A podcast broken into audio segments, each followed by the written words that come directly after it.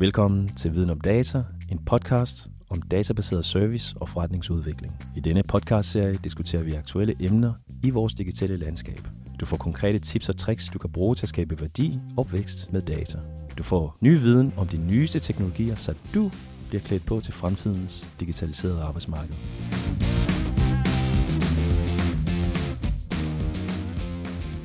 Velkommen til, Kasper. Tak. Meget kort, kan du fortælle om, øh, hvem du er og hvad du laver til daglig? Ja, selvfølgelig. Jeg hedder Kasper Aukmann, og jeg er i dag Head of Marketing hos øh, United Fintech.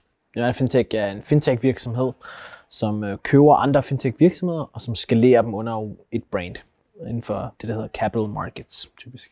Så det er trading og aktiehandel og sådan noget. Jeg har en baggrund, skal det måske lige siges, fra Trustpilot, hvor jeg tidligere har været, øh, hvor med til at bygge det op, der var jeg nummer 130, og forlod det efter to år, da de var 500. Så øh, det prøvede jeg ligesom, det var den første raket, jeg for alvor prøvede.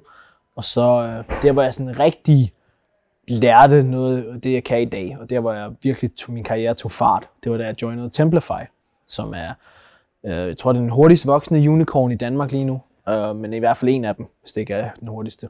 Og Trustpilot var jo, er jo en unicorn, ikke? som ligesom har nået en meget høj valuation. Ikke? Og hos Templify var jeg ansvarlig for al betalt trafik, og så senere hen blev jeg ansvarlig for det, man kalder en head of growth, hvilket højst sandsynligt også er derfor, jeg sidder her i dag. Meget på det, du har snakket noget om, at øh, du er ret god til growth hacking. Hvordan kan det være, at du er blevet så god til det? Sådan fundamentalt set, så tror jeg meget på, at en growth hacker som type, hvis man sådan kigger på det som en person, hvor, man, hvor det kommer fra, så tror jeg faktisk, man skal, jeg kan bruge min egen baggrund som eksempel. At øh, jeg, har en, øh, jeg var sælger meget tidligt i min karriere, så jeg var telefonsælger i fem år eller sådan noget. Øh, fem år, og der, der lærer man rigtig meget om salgspsykologi, så du forstår rigtig meget, øh, og det er jo en godt tip til alle, der skal arbejde med marketing generelt set, men det er, hvis man øh, starter i salg, så får du en rigtig god forståelse for, hvad det faktisk, hvad der skal til for faktisk at sælge til folk. Det er faktisk ret svært. Øh, så, så det var det første, jeg gjorde. Så, så på den anden side, så var jeg også samtidig, så var jeg meget nørdet, for at sige det på en sød måde. Spille, øh, spille du ved, World of Warcraft og alle de her gode gamle spil, og dengang, det var sgu før Google for alvor uh, tog fat, så det var sådan meget, man skulle selv finde løsninger på ting. Og det, på den måde, så lærte man jo uh, kode en lille smule måske, og blev sådan meget teknisk omkring ting. Og så har jeg samtidig mine forældre, som altid, uh, altid arbejdet med marketing, så jeg har ligesom fået det med modermælken, hvis man kan sige det sådan marketing. Men jeg fandt også hurtigt ud af, sådan i, min, øh, i, i løbet af min karriere, mens jeg læste på universitetet og sådan noget, at den traditionelle måde at lave marketing, det sagde mig ikke særlig meget. Det her med at lave store tv-reklamer og store billboards og sådan noget. Don't get me wrong, det kan være, det kan være meget fedt. Men den her Mad Men-tankegang omkring marketing, det sagde mig ikke så meget. Og så begyndte jeg ligesom at bevæge mig over i det meget mere tekniske marketing, og så fandt jeg ud af, at marketing på den måde og growth hacking, det lå faktisk ret meget op ad hinanden, og der var mange af de elementer fra marketing, man kunne bruge i, i den ene og den vice versa. Og så begyndte jeg langsomt i Templify at begynde at udforske, og jeg fik faktisk allokeret noget af min tid til det, så vi sagde, okay, 20% af min uge får jeg lov til at bruge på growth hacking, 80% skal jeg bruge på noget andet, og så langsomt blev det mere og mere, ikke? Og, og så fik jeg lov til at udvide det. Så det er dig, der bringer growth hacking på banen hos uh, Templify? Det var helt klart mig.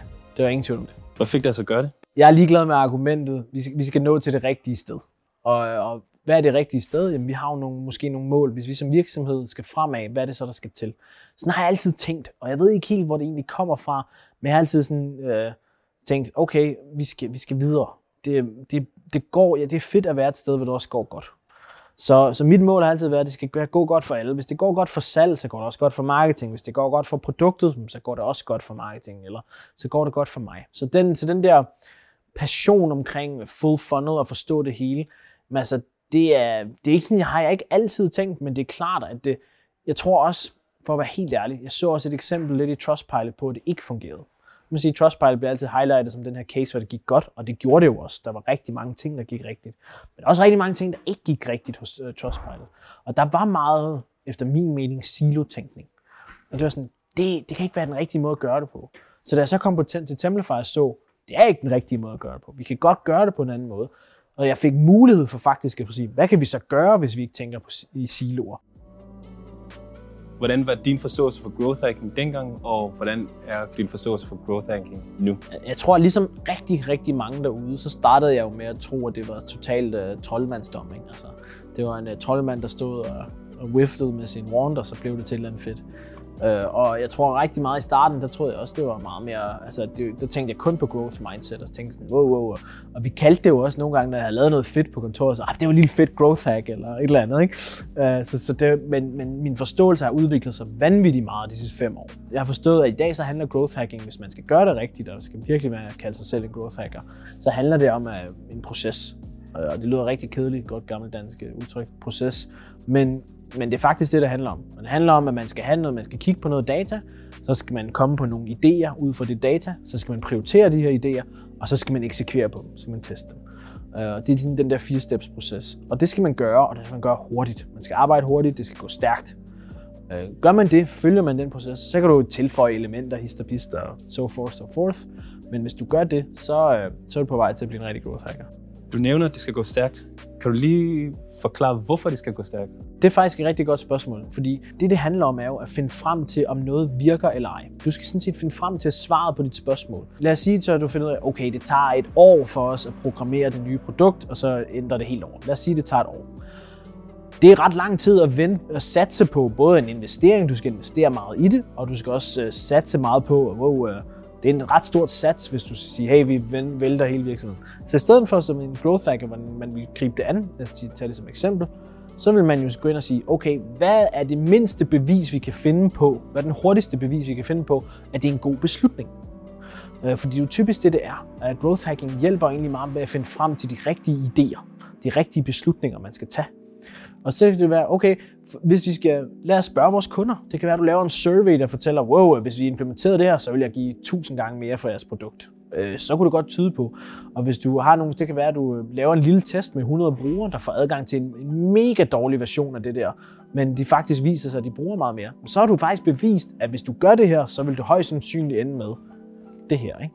Og det er jo et eksempel på sådan en lille test, der måske kan udføres på et par uger, hvorimod det, øh, Øh, du kunne også vælge bare at tage beslutningen, hvor du gjorde det, og så om et år så fandt du ud af, at det var en helt forkert beslutning, og du har tabt hele virksomheden på gulvet. Ikke? Øh, så det er egentlig det, det stammer fra. Amazon er sådan, øh, bliver ret tit highlightet, og det tror jeg egentlig er, fordi at Jeff Bezos jo på et tidspunkt var ude at sige, jeg kan ikke lige huske citatet, jeg kan ikke lige citere mig præcist for det, men han var ude at sige noget i stil med, at, at øh, vores succes er afhængig af, hvor meget vi tester. Hvor meget vi tester hele tiden. Og det er jo fordi, de har implementeret, de startede med at teste meget lille, og nu tester de jo rigtig mange ting. Og det er jo meget, øh, læner sig meget op af det her øh, growth hacking proces, som de også har indført. Øhm, og jeg tror egentlig bare, det er jo meget det, også growth hacking sådan, det stammer fra. Og så har man jo kaldt det growth hacking, men det er jo egentlig bare en måde at sige, det handler om at teste rigtig mange ting hurtigt, så man kan finde frem til det bedste resultat. Øh, hvis du testede, forestil dig dem, nogen, der tester 10 ting om året versus nogen, der tester 1000 ting om året. Hvem tror du har størst sandsynlighed for at finde den rigtige løsning?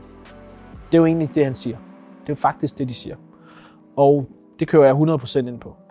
Øhm, så, så jo flere ting du tester, jo mere sandsynlighed for at ramme rigtigt har du.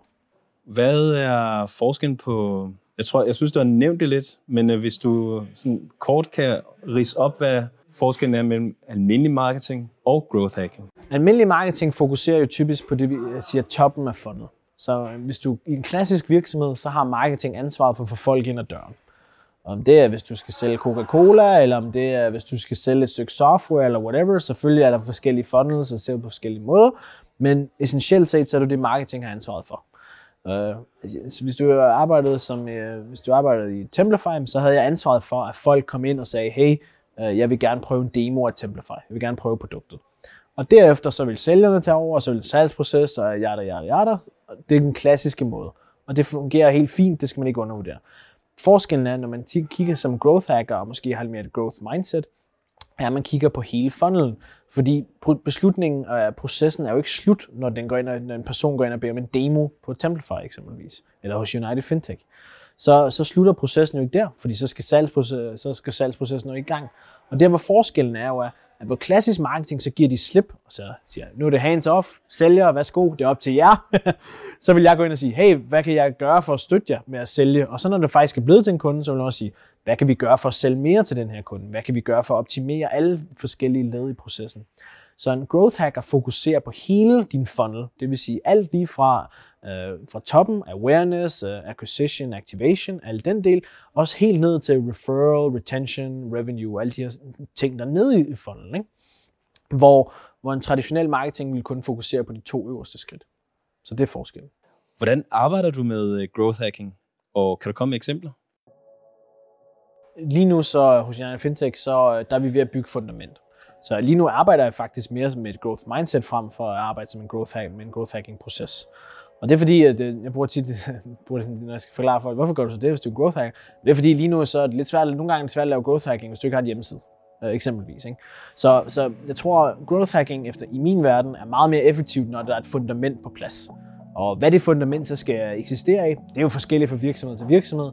Men det er klart, at når du har en hjemmeside, når du har et datagrundlag og sådan forskellige ting, når de ting er på plads, og der er nogle ting, du sådan udfører, som bare giver, som man ved giver værdi, så, så er det nemmere at sige, okay, nu har vi plads til faktisk at lave growth hacking. Der er nogle virksomheder, hvor man vil sige, det er det allerførste, vi overhovedet skal gøre. Den første person, vi overhovedet skal gøre, er growth hacking, growth hacking team og hele det. Fair nok. Men, men, men jeg, jeg mener mere, at det er sådan en ting, der kommer lige når fundamentet er på plads. Når det så er sagt, så gjorde jeg det jo meget hos Templify, og det prøvede jeg jo i takt med at bygge op et team og sådan noget. Øhm, det der også er ærlig snak, så Templify var også en lidt svær case. Jeg, havde faktisk, jeg blev faktisk interviewet af Sean Ellis på et tidspunkt om Templify. Bare til dem, der hører det her, så Sean Ellis er faktisk ham, der opfandt termet growth hacking.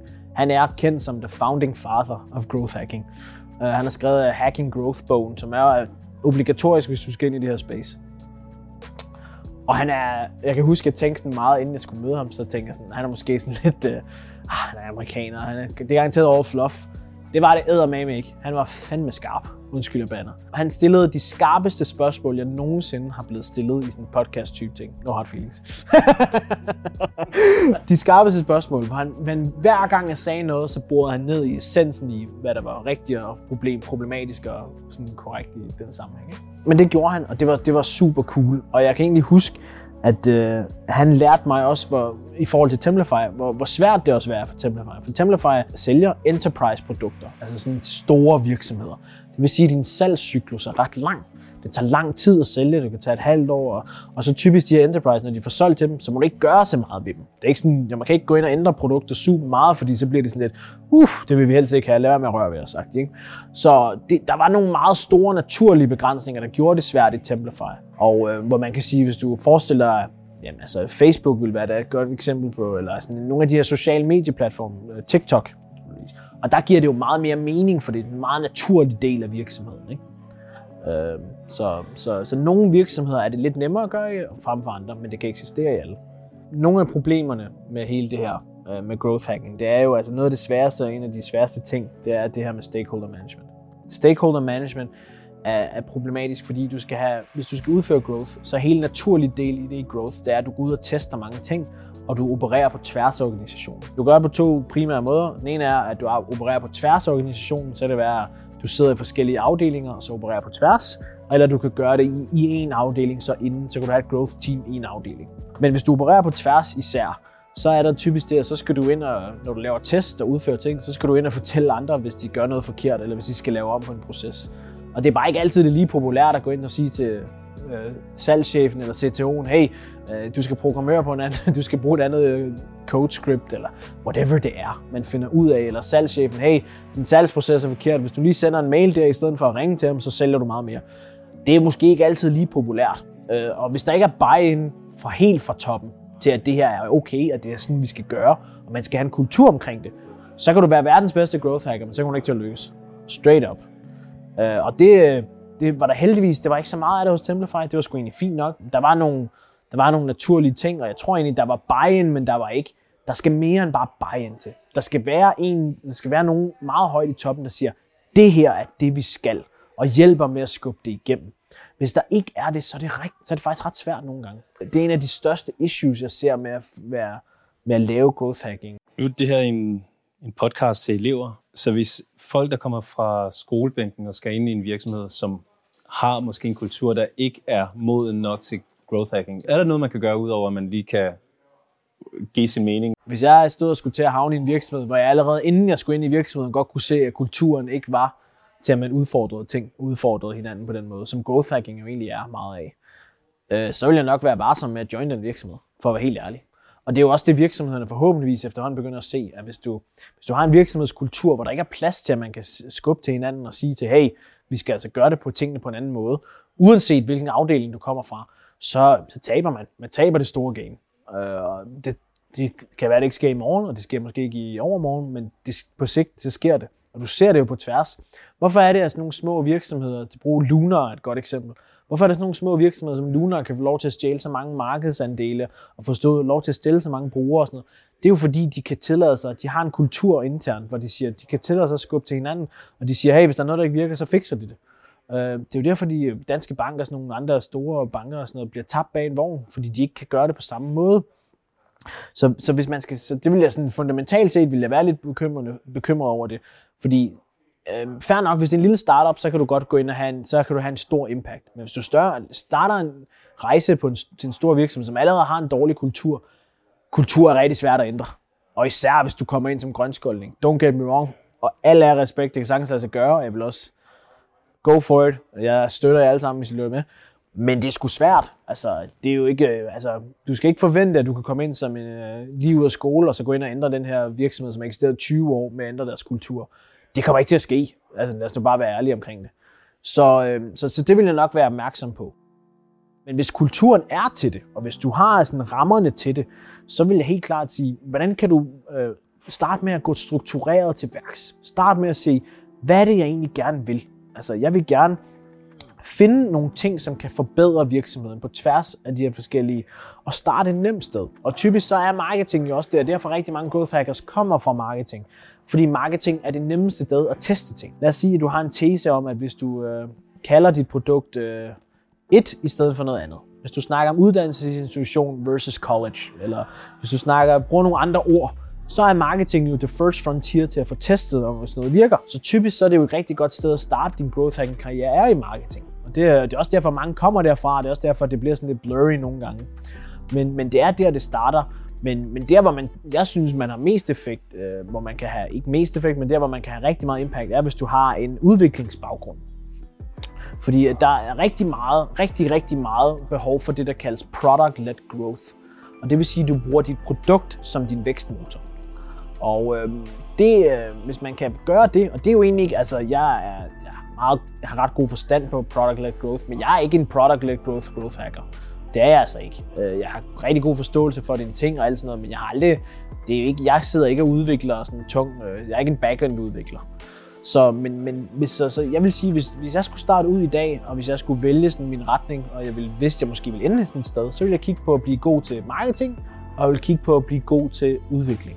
Og du kan ikke, det er ikke altid, man kan blive god til begge ting, så vælg en, og så accepterer du ikke er lige god til alt.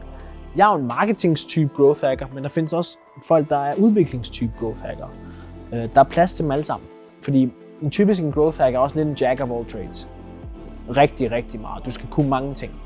Øh, det, sådan, det, bliver, det er jo en moderne svejserkniv, ikke? Men det skal man ikke lade sig slå, blive slået ud af. Når du læser et jobopslag, hvor der står, du skal være verdensmester i øh, SQL, WordPress-opsætning, Facebook ads, LinkedIn ads, du skal også lige kunne sætte op retention flows, email flows, og du skal også lige kunne øh, programmere et øh, produkt i, i din fritid. Ikke? Altså, Plus du skal styre på processorstrategi og hvordan man laver go-to-market og, og Porter's Five Forces oven i hatten, eller whatever det er. Ikke? Altså, du skal kunne rigtig mange forskellige ting. Lad være med at blive skræmt væk af det, fordi der er ikke nogen, der kan. Det findes ikke. Altså, jeg kan, kun, jeg kan tjekke 9 ud af 10 af, men jeg kan ikke tjekke alle 10 af, eller whatever det er, jeg kan tjekke ud. Og det tror jeg er rigtig vigtigt, når man går ind til det. Og så sige, hvad er det, jeg er god til? Hvad er det, jeg gerne vil være god? Og så blive god til det. Folk snakker meget om den her T-shape marketeer, og det er jo typisk der, en growth hacker stammer fra. Og det at sige, at man, man har en god bred forståelse, det der T'et, det øverste i T'et kommer fra, men så har du det dybe i T'et, det er fordi du specialiserer dig inden for en gren. Jeg specialiserede mig inden for betalt markedsføring. Så jeg er ikke særlig god til at skrive blogge eller content generelt set. Jeg kan godt finde ud af det, og du, hvis du tvinger øh, armen om på ryggen af mig, så kan jeg også godt gøre det. Men det er ikke det, jeg er bedst til. Jeg er bedst til at lave ads, og nu er jeg så også blevet, har jeg ligesom sagt, okay, nu vil jeg godt hæve mig fra det niveau, og så blive god til strategi og nogle andre ting. Men det var det, jeg i starten af min karriere var god til. Og så fandt jeg ud af, okay, jeg skal udvide og gøre det. Men det er ret sundt typisk at prøve en masse ting af i starten, og så finde den her ene ting, du specialiserer dig indenfor. Og så hvis du har et growth mindset, så bliver det meget nemmere at blive growth hacker derfra. I forlængelse af den her, de her egenskaber, som man har som øh, growth hacker, hvordan går du til, når du skal til at bygge dit team op? Hvad du kigger efter, og hvad er det perfekte growth hacker team? Rigtig godt spørgsmål. Et growth hacking team kan opsættes på en virvar af forskellige måder. Det er meget vigtigt at forstå, at bare fordi jeg siger, at jeg ser sådan her et klassisk godt team, så er det altså ikke sådan, alle behøver at gøre det. Og så er det ikke sådan alle steder, det skal se ud. Det, jeg tror endnu ikke, jeg har set et growth hacking team være ens fra virksomhed til virksomhed. Bare lige for at sige det. Når det så er sagt, så synes jeg, at typisk så har du det, jeg kalder et growth lead. Og det er personen, som har ansvaret for growth-teamet. Det er jo egentlig bare en, en fancy form for en projektleder. Uh, men en growth lead har også mange hatte på, fordi du må gerne kunne lidt af hvert. Det er typisk det, der er godt. Og så typisk så har du ansvaret for at få prioriteret de her forskellige idéer, og så få udført på dem. Og så rapportere videre og sådan koordinere. Der er meget koordineringsarbejde i sådan noget. Så det er jo typisk et growth lead. Men du skal også, især hvis du, det er jo ikke alle, der starter ud med at være et femmands team fra start, så det, så en growth lead skal også kunne udføre en del selv. Um, så har du typisk en, der er en dataanalytiker. Som dataanalytiker, så har du meget forståelse for data, og hvordan man bruger data. Og det kan være Power BI, det kan være SQL, og det kan være, du er verdensmester i Google, i øh, Google Sheets og Analytics. Du skal være en dataanalytiker, og det kan jo implementere meget. Men teknisk set, så er den rolle, det er jo sådan set ham, den person, der øh, har ansvaret for at tage dataen, finde det rigtige data, I skal bruge, og så hver gang man har lavet en test, så faktisk rapportere på det data, og så finde dataen frem. Hey, vi har lavet den her test, hvad testede vi, fik vi de data ud af det. Så er der det, jeg kalder en marketing-savvy person, typisk med fokus på betalt annoncering. Meget ofte har du brug for en, der kan finde ud af at lave nogle marketing ads, og det er en, der kan hey, vi har en hypotese om, hvis vi gør det her, det her, det her, og så skal det testes igennem Facebook, det skal testes igennem LinkedIn, eller whatever det er kanal. Og det er jo meget top af funnel, men det er, hvis du er marketing savvy på et growth team, så kan du også eksponere det ned. Så det kunne også være eksempelvis, du har solgt til en masse kunder, så kunne du også bruge marketing til at sælge mere til de kunder. Og så lave sælge, hey, sende noget besked til dem, hey, hvis du køber til det her, så får du halv pris, og så et eller andet, whatever. Ikke? Så en marketing savvy person er rigtig vigtig, og med fokus på betalt marketing. Så er der typisk en designer, er rigtig vigtig. Det kan jo godt være en designer, der sidder på et andet team, som låner det, nogle procent af deres tid, hvis du ikke har nok tid. Og det, det gælder for alle roller egentlig, øh, også når man starter ud. Og det behøver ikke være fuldtidsansat med et fuldt øh, setup lige fra start. Det er, det er det meget sjældent. Men en designer er en ret vigtig ting. ting. Det er alt lige fra at hjælpe med at designe landingssider til design øh, ads på de forskellige sociale medier, designe produktelementer, der skal ændres, eller whatever det er. Designer er ret vigtig typisk. Og det sidste, det er så en, en udvikler, øh, en, der har connection til produktet. Så hvis du har et produkt, som er udviklingstungt, som er lavet af sin øh, software, SaaS, altså service, lad os bruge det som eksempel, så har du brug for en, der enten kan udvikle det sig selv, udvikle det selv, og det vil sige, at øh, den stærke udvikler, som øh, kan hjælpe. Det kan være, at de her landingssider, de skal jo sættes op, og det kan være, at vi kan så nemt med det. Så er der nogle ting, der skal sættes op, og der skal udvikles. Det kan være, at du udvikler en ny knap i dit produkt, eller udvikler et nyt flow, eller whatever. Det er godt at have en udvikler. Og hvis det ikke kan lade sig gøre, eller hvis, hvis det kan lade sig gøre for den sags skyld, så er det godt at have en, der er decideret connected til produktet og produktafdelingen. Så en, der er med i de der beslutninger, hvor hvilken retning produktet skal med, så kan tage det for produktet, den information og feed tilbage også. Hvis jeg kunne opsætte et optimalt team fra start, så ville det se sådan ud, tror jeg. Her på faldrebet, er det sådan, at du kan kigge ud i fremtiden og se på, hvilken vej growth hacking er på vej til, til at blive til, altså i forlængelse af den rejse, du selv har taget? Growth hacking er et begreb, der er omkring 10 år gammelt. Plus minus. Selvfølgelig kan man jo argumentere for, at det eksisterede før, men det er sådan for alvor de sidste 10 år, det har taget fart. Hvor det er på vej hen, det er jo svært at sige, men det havde sådan en periode, hvor growth hacking var all the rage, og det er det jo stadig. Alle snakker om det. Jeg kan afsløre, at hvis I går growth hacking vejen, så får jeg også mange jobtilbud. så øh, det, det får man meget af, men nu mangler forståelsen. Fordi alle synes, det lyder mega fedt, og alle hører om de gode cases fra Dropbox, Airbnb, Reddit, whatever, whatever, whatever. Men de her growth teams laver nogle sindssyge ting. De hører bare ikke om alt det, det tog for at nå derhen. Og det er, det er vigtigt. Men jeg tror, at den forståelse begynder langsomt at komme. Og når den forståelse begynder at komme, så kan du også se, at de store virksomheder begynder langsomt, meget langsomt, at rykke på sig og faktisk tage det til sig. Og det, når, og det er meget simpelt. Jeg tror meget på, at når resultaterne kommer, uanset om det er growth hacking, om det er fordi du bruger AI eller metadata, machine learning, whatever det er, du har gang i. Når resultaterne kommer, så tror flere og flere folk på det. Og det er jo derfor, at growth hacking er en ting, fordi det skaber resultater. Så når det skaber resultater, så kører folk mere folk ind på det. Og det gør det. Så, men det er klart, at nu er forståelsen begynder at blive mere. Og jeg skal da være ærlig, altså nu er det også 10 år siden, lang tid siden, men 10 år siden, der var jeg også en af dem, der bare troede, hey, det er, det er bare en Gandalf, der står i toppen og, og kaster en spell, eller måske mere en Harry Potter, eller whatever. Men i dag har jeg forstået, at det er jo faktisk mega hårdt arbejde. Og især den her proces, det er altså, det er ikke for sjov. Det kræver altså en systematisk tilgang til det. Hvis du har den her systematiske tilgang til growth hacking, så skal du nok blive til noget rigtig, rigtig stort. Det er jeg slet ikke i tvivl om. Det kommer kun til at blive vigtigere. Så er det lige et spørgsmål, som jeg lige kom til at tænke på her. Go. Kan man egentlig blive uddannet til at blive growth hacker? Nope. Jamen, altså, du kunne komme ud til en virksomhed, som hyrer dig ind som growth hacker, og så kan det være, at du har læst en fancy uddannelse om, hvordan man skal være growth hacker. Men growth hacking er i allerhøjeste grad et hands-on, altså et hands-on disciplin. Meget mere end alt muligt andet. Fordi det er virkelig sådan en ting, hvor du skal ud og have fingrene lidt beskidt. Du skal have en forståelse for, hvordan... Og grunden til det er jo også, fordi de arbejder full funnel. Så det arbejder på tværs. Så hvis jeg ikke forstår, hvordan salg fungerer, hvis jeg ikke forstår, hvordan øh, customer success fungerer, hvordan key account, management, account management, hvis jeg ikke forstår, hvordan de her ting fungerer, så er det altså svært at gå ind og få idéer omkring, hvordan de skal optimere deres felt.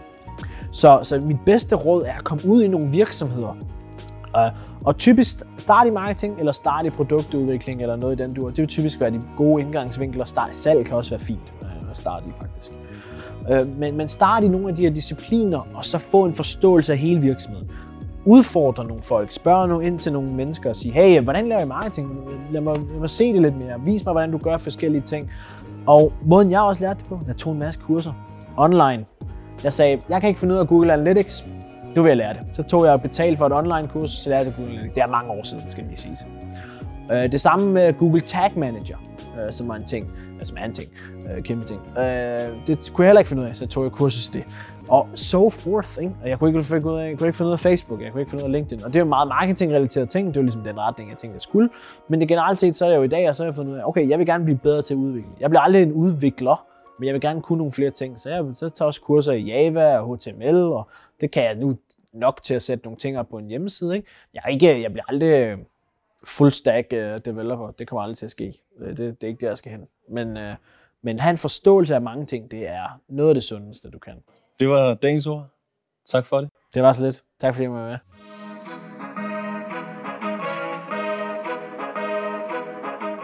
Tak fordi du lyttede med. Du kan finde mere viden om vores gæster i vores show notes. Find flere podcasts ved at søge efter viden om data på Spotify, iTunes og SoundCloud. Tilmeld dig vores nyhedsbrev, hvor vi månedligt deler ny viden inden for digital forretningsudvikling. Du kan sågar finde os på LinkedIn, YouTube og Facebook og lære mere om, hvordan vi er med til at transformere undervisningen på de merkantile erhvervsskoler. Vi lyttes ved.